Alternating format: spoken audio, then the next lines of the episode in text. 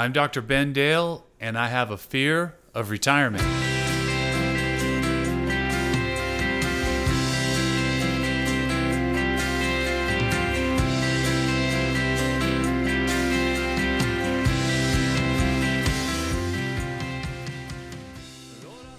Well, welcome to episode two. Hopefully, you enjoyed episode one.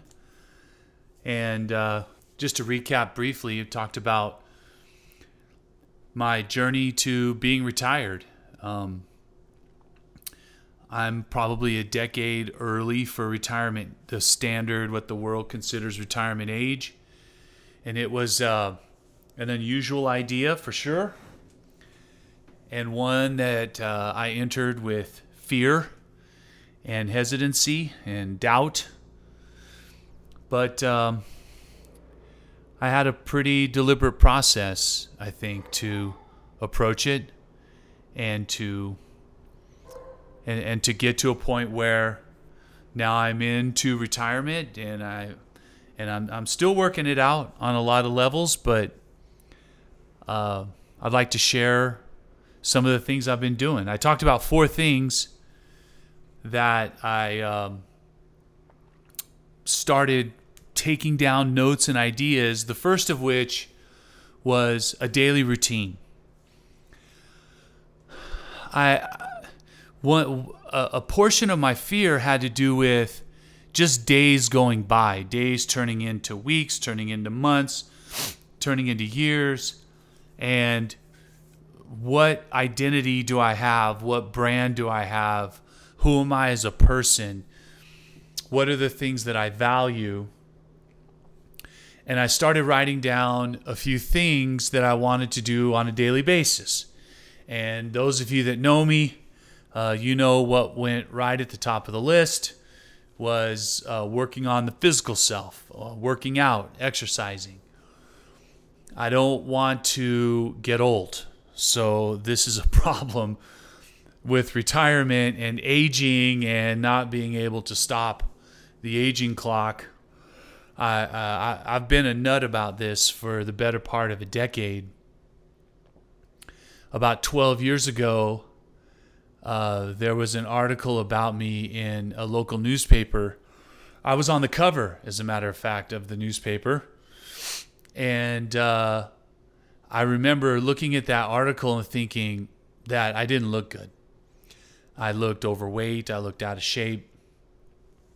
And uh, knowing that I was getting older and, you know, understanding, uh, I started to want to work on that. Something else happened around the same time.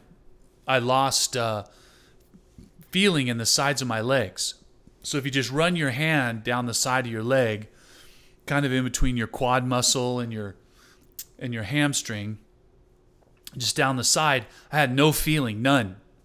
You could have stuck a knife in the side of my leg and and I and I didn't feel a thing. So I went to a friend of mine who is a trainer. His name was Tim Cooper, uh, and I said, Tim, what do I do now? Tim Tim's trained Olympic athletes. He's trained professional athletes. He's trained Lakers and Clippers and LA Kings, and you know you get an idea of where I was living at the time. And and I went to Tim and I said, Hey, uh, I've lost all the feeling in the sides of my legs. And without even blinking, he said, So how much do you weigh? And I said, I don't know, 225, 230. And he said, So uh, how much do you weigh? and I said, Okay, I, I, weigh about 255. Now I'm six foot six, so uh, you can hide 255 a little bit but you know, 255 is still 255. And so he said to me, uh, lose 20 pounds and the uh, feeling will come back in your legs. He said the extra weight is compressing your spine. Now, I'm not that kind of doctor. So, all you doctors out there who want to take issue, go ahead and put it in the comments. But just know that I was taking Tim's word and I respected the heck out of that guy. Um, and he's just parenthetically about Tim. He's he's since passed. He he got uh, cancer and passed, and and we all sorely miss him. and there were uh, hundreds, maybe thousands of people who he helped in a lifetime. One of them was me. So he said, lose the weight. So at the time, I was uh, uh, working on my doctorate, which involved a, a lot of reading. And if any of you have ever gotten a doctorate before, uh, you'll probably agree that I swore about seven eighths of the way through my doctorate, I'll never read another thing again. I was done with reading. Reading and I were finished. I, I felt like I'd read all the books uh, by the time I got my doctorate. So what I did to lose weight is, uh, I would take a book I was reading or, or some materials I was reading, and I would just go to the local fitness place and I would get on a bike and I would just ride. And I had headphones, I listened to music. I think I went through the whole Foo Fighters catalog and and I would get lost in the music and the reading and I'd make little notes in the margin, but the whole time I'm pedaling. And because of who I was at the time, I didn't really I, I wanted to be anonymous in that setting and in around the area there I wasn't anonymous. So I, I had a hoodie that I'd pull down over my head and I wore big sweats and big hoodie and earphones and and I would just ride. And uh, I, I and I wouldn't realize it, but I would ride for hours on that bike in that stupid gym. And I'd look up and I'd been on the bike for four hours or three and a half, four hours. And a, and a crazy thing happened. The weight just fell off. I've always had high metabolism. I've always been, you know, thin-ish, uh, slender-ish, but uh, the weight just fell off. And I went. I was supposed to, you know, 20 pounds in, in his in Tim's estimation. If I got down to about 230, 235, I'd get the feeling back. Within six months, I was down to 205, and I lost a ton of weight and that felt good. The feelings, the feeling did come back in the side of my legs. I felt better about you know not feeling heavy. Um, and I and I realized that in the whole scheme of things, that wasn't that heavy. But to me, it was. I I I, I didn't like the way I felt. I didn't like the way I looked, and so I wanted to get that weight off. I got down to 205, and I went into Tim and I said, you know, hey, I'm feeling pretty good. And he goes, man, you look great. He said, but you need to, you need to start lifting weights. Uh, now you've got all that weight off. You need to put muscle back. And Tim, what what made Tim Cooper such a great trainer is he understood his audience, and so he knew that he knew two things about me. One, that I, I would not back down from a challenge. So if I felt challenged by him, that I would push back. And number two, that I, at my core, I'm a student. So he handed me this book. I wish I still had it. It was basically an anatomy and physiology book, but it was based on lifting. So it had, you know, various muscle groups where the muscle group was highlighted in an, like out of an anatomy and physiology textbook but then underneath it, it, it would say, to, to isolate or to lift this muscle, do these nine workouts, and that will do it. And he handed me that and he said, uh, tell, tell me about your history with weightlifting. And I said, uh, well, as a high school kid, I was crazy skinny. I've been 6'5, 6'6 since I was a ninth grader. But in the ninth grade, I was 6'6, 135. So I, I look like an enemy prisoner of war. You know, I, I look like I'd been at Andersonville or something. And so uh, I, I always, and I had friends who lifted and were muscular. I had family and my cousin Shane, you know, he, he would do one rep and his muscles would just pop out of his shirt. You know, the guy just was blessed with that, with those genes, but not me. And so, and I got made fun of uh, a lot uh, by teammates for being so skinny and I wasn't strong. And, and I said, to I told Tim that story and I said, I always wanted to be able to bench press like the strong guys. And you know, I'm not talking I'm not talking football players. I'm professional football players. I'm just talking about the guys in the gym when I was growing up, when I was a kid, you know, uh, Wayne Whitaker and Mike Clay and Johnny Clark and Breck Wood and Herman Hofschneider and uh, you know uh, Jerry Foster, you know, I, I, and Rufus Smith. I wanted to lift like those guys because you know I quietly just admired their ability to work out, get bigger, get better. I never could. And he said, "Well, what do you want to do?" And I said, "Well, to me, the gold standard is to press three plates on bench press." And for you non lifters, that means three 45 pound plates on each side, which is 315 pounds. and, he, and he goes, Wow, uh, 315, that's a big goal. And I said, Well, you know, if I could do that, and at the time, I'm like, I'm probably, see, this was in 2011, you know, so I'm in my early 40s and you know it's not too old but it's also not 25 years old right? These 25 year olds in the gym. So i'm a little bit of an older guy to and he said well 315 you know that's take a lot of work. And i said is it? Really? You know how much work could it be? So i figured you know six seven eight months i could get it done. It took five years uh, for me to get that weight. And i worked my tail off. And I studied that book and I learned what it was all about to put on muscle mass. And I did all I you know I took did the protein shakes and I, I did creatine for a while. Uh, I, I didn't really like it, but I did do it for a while, and uh, and I uh, worked really hard.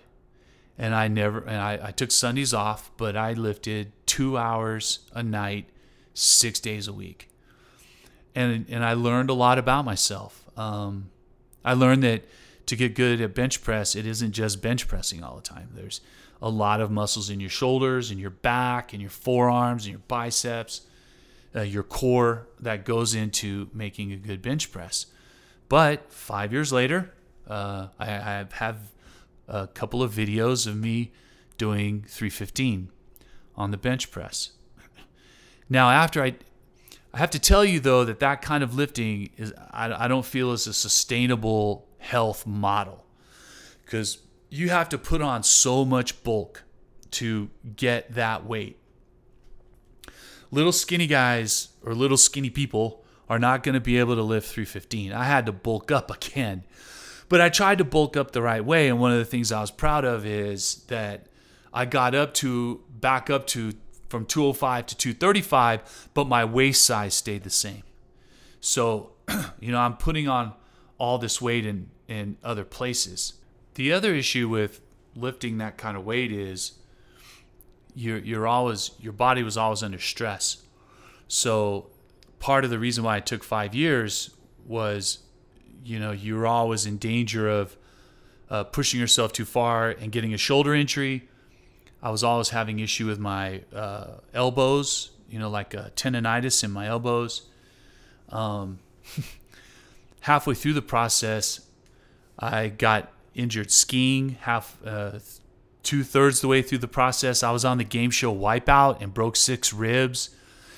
You know, all of these constant setbacks.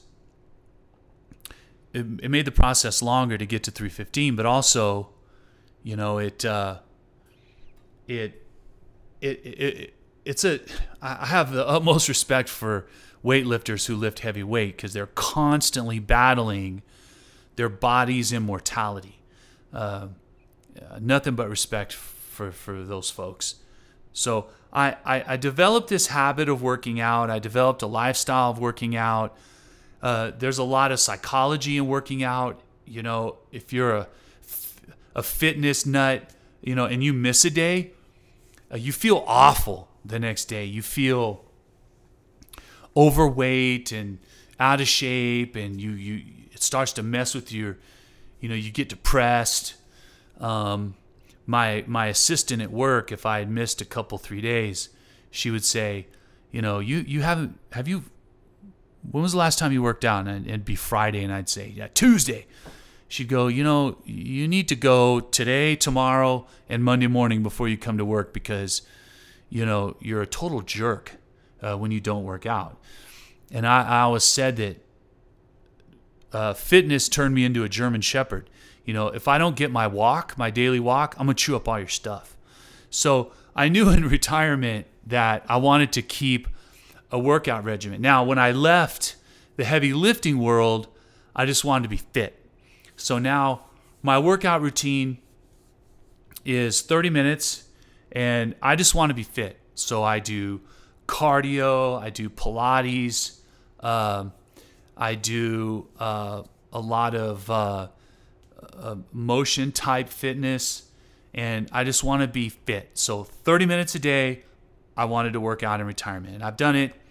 Uh, again, I do every day but Sunday, and I'm working out 30 minutes. Now, I've got to get it done in the morning. If I don't do it in the morning, it's not getting done. So, one of the first things I do when I wake up in the morning is I go do that. So, I'll do some cardio. I do some light lifting still. You know, I want to stay toned. So, I'll, you know, I'm doing probably 200 push ups a day, uh, doing maybe uh, 50 each bicep curls, doing some rows, doing some uh, military press. And then I have one of those ab rollers where you extend out. It's like a little wheel and you extend out and back and try to keep a nice core. It's difficult at our age to do that, but you you know you do it every day and you can maintain that. Now, in the genre of learning new things, I wanted to learn uh, some combat sports. So I got a heavy bag and I hung it up in the garage and that was my second goal was to learn how to box. So I put up a hundred pound heavy bag in the garage. I did it a stupid way. I hooked it to like a bicycle hook, like you hang from the ceiling and hang a bike on, and that lasted two days, and I busted that hook off. Um, I'd like to say is because I throw a big punch, but it was just a stupid way to hang a hundred pound heavy bag.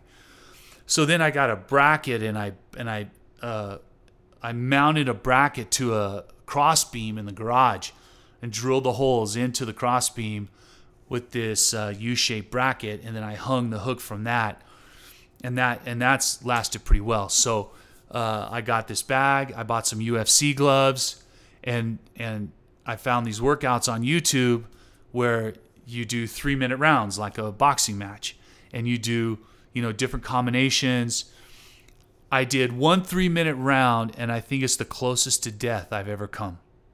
Like I saw the light in the tunnel. Those guys are in good shape. Boxers, the men and women who box are unbelievable athletes based on what I experienced. I did one three minute round and I and I almost died. So the next day I came out and I was gonna do a little more and I bought these UFC gloves to do the heavy bag. And I did the workout the second day. I took the gloves off and my knuckles were torn all up. I didn't get hand, I didn't know what hand wraps were. So I had to take 2 weeks off to let my hands heal and I got hand wraps and now I wrap my hands, put on the gloves and I do that. So my regimen each week is I have uh, uh, two straight cardio days where I do uh, Pilates and running. I have uh, one day that's straight lifting with a little bit of warm up cardio. Then I lift, and then uh, I have two days where I do I lift and I work the heavy bag. And I'm up to uh, five rounds. I can I can do five three minute rounds with a 30 second break in between. And uh, boy, you wanna you wanna work out and do something difficult, try boxing. One of the, one of the other things I want to do is meditate. Um, people who are my friends lovingly say I'm a, you know, I'm I'm a bit of a, a psycho, and uh, so I think they mean that in the most loving way and I got a lot going on in my head. Uh, my mind runs 10,000 miles an hour. Sometimes it's okay, sometimes it's a problem. So I want to learn to meditate and calm down my brain. And so, again, YouTube is fantastic. I found these uh, uh, meditation videos, um, and I do 10 minutes of meditation every day. And I, uh, and it, and it, it, man, it really helps. You know, again, I'm a, I'm an East Texas guy, and that all sounds kind of, you know, like voodoo magic to somebody from East Texas. Um, but I, I really like it. And it does calm me down and calms down my brain. I wanted to read every day. I, I read 15 minutes. Um, I'm religious, so uh, I read scriptures for 15 minutes every day. And you can read a lot in 15 minutes. I was shocked how much reading you can do in 15 minutes. One thing I wanted to do is I wanted to write letters. It was just an idea that popped in my head. I wrote it down. I wrote all my ideas down in Evernote. I have a former colleague who was talking about me being psycho. He was psycho for Evernote. So I made it Evernote with my ideas. And one of the things I wrote down was I want to write a letter. So I got this stationery. I spent some money, bought this stationery. It's got my, you know, monogrammed initials on it and my address printed on the envelope. And that maybe sounds a little bougie, but I wanted to make it easy. Like I, I think these things, the harder it is to get it done, the harder it is to do it, and you won't start. So I wanted to make the letter writing really simple. So, you know, get these cards. So there's a card and an envelope, and all I have to do is grab the card and write the letter. Uh, and because it's a card, you know, I don't have to write a whole lot. You know, I just, you know, dear so and so, and check in, and and I wanted to write uh, one a day. That's a lot. And I've done pretty well with that. I started out really well. Like the first three weeks of retirement, I think I wrote 50 of those things and sent them out to people. But that was, I had a lot of people to thank. People were very gracious during my retirement. So I had a lot of people to thank. I wrote these thank you cards. And now I just go through the contacts in my phone. So I just go through the contacts and I go, oh, there's somebody I should write them a letter and I write. Uh, I'm doing, I'm doing. All right, I'm gonna be honest. I'm doing two a week now. Uh, when I told a friend I was gonna do this, I said one a week. So I'm doing twice what I told a friend. You know, the idea about making goals. If you want to accomplish a goal, tell a friend because it holds you accountable. So this friend, uh, my friend Tara, I told her I'm going to do one a week, and she th- she said I was crazy. That uh, that you're going to handwrite a letter. You know, what is this? Like uh, 19th century? And I thought there's just something personal about writing somebody a letter.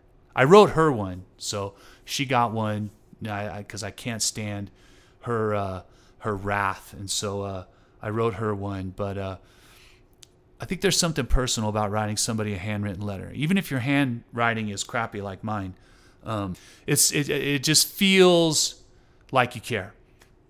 And so I've been writing them. I do music. Um, I've over the year, over the past decade and a half, I've put out five, four albums and an EP. Uh, so I play guitar and do music. So I want to do 30 minutes of music a day. And so that 30 minutes is playing uh, along to other artists to keep my chops up and some writing. Uh, we're starting to write the fifth album but I'm not a good guitar player. I'm a I'm a I'm a passable sit around the campfire and let's all sing along guitar player, but I'm not I haven't recorded I do the vocals on our albums. I, my instrumentation is nowhere on any of our records. Um, so I want to get better guitar. So I looked up uh, playing scales. And so the first one, of course, is the G scale. And so I've been playing the G scale every day.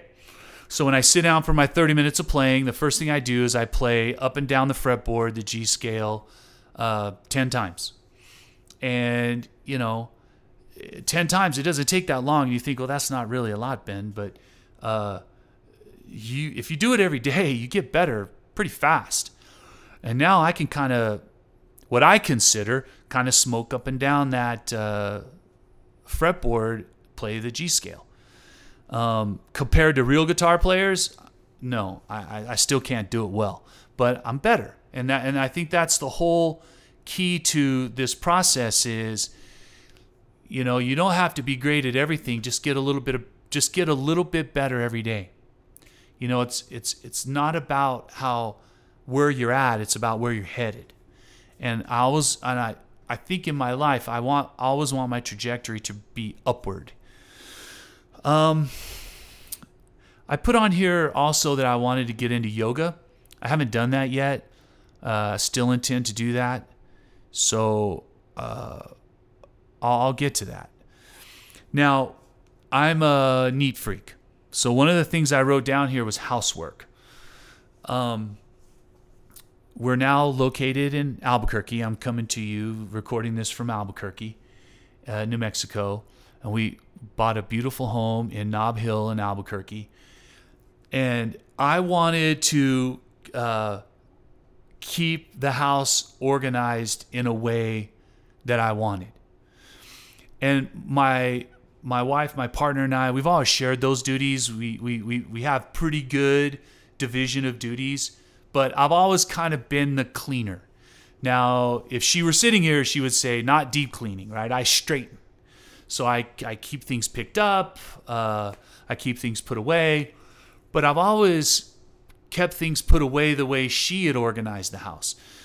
So I decided without much consultation, which is painful to say, that I would organize the house the way I wanted it. And that hasn't come without its growing pains.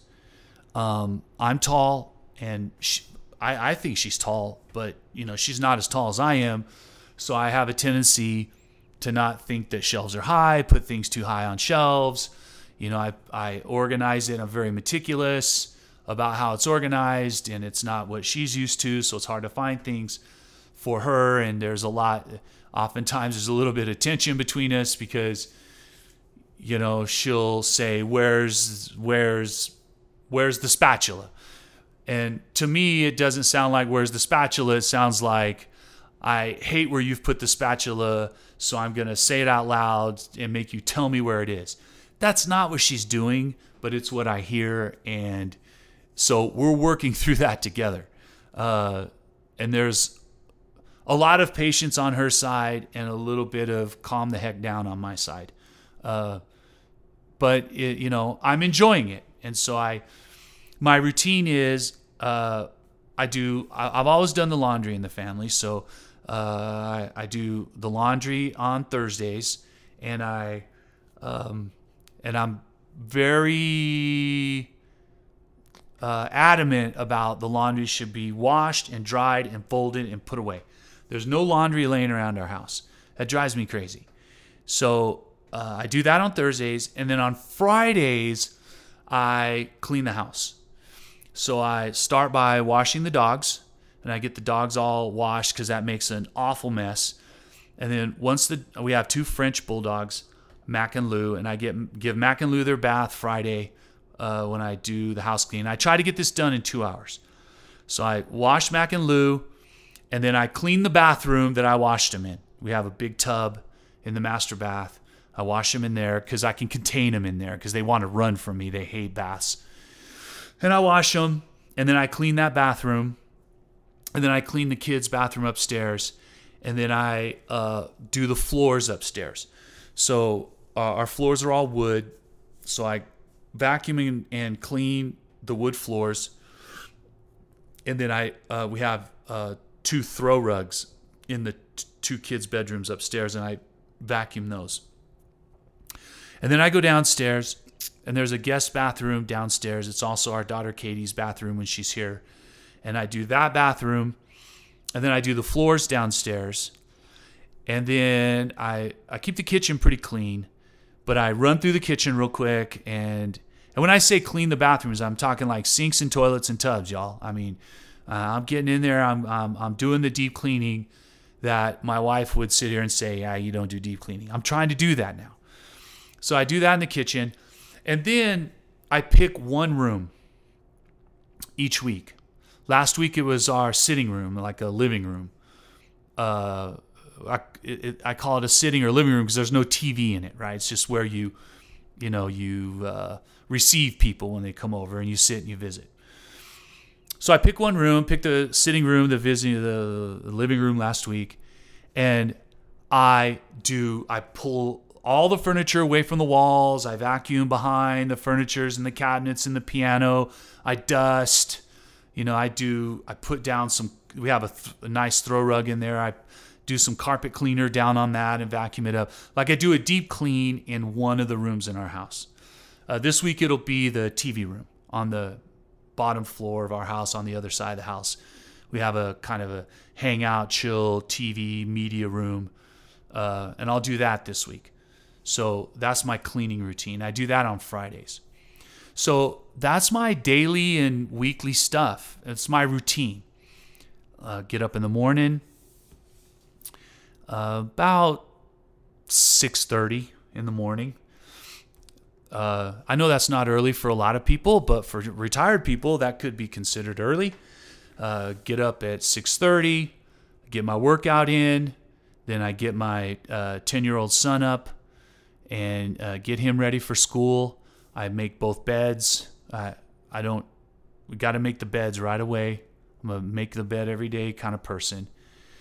But I get him ready for school. I make his lunch, and I walk him to school and uh, take the dogs. That's their walk. It's only about five blocks, not even maybe three to four. Um, turn the water on the front yard before I go. Turn it off when I come back. That gets the yard watered. Get the dogs back, and then I come in and I uh, read scriptures for 15 minutes. I do my meditation. I do music uh, for 30. Then I write a letter, and then I go into uh, projects and on the next episode, we'll talk about what some of those projects are. Uh, it's about self improvement and getting better at things that you're not good at. So thanks for listening. And again, I'm Dr. Ben Dale, and I have a fear of retirement.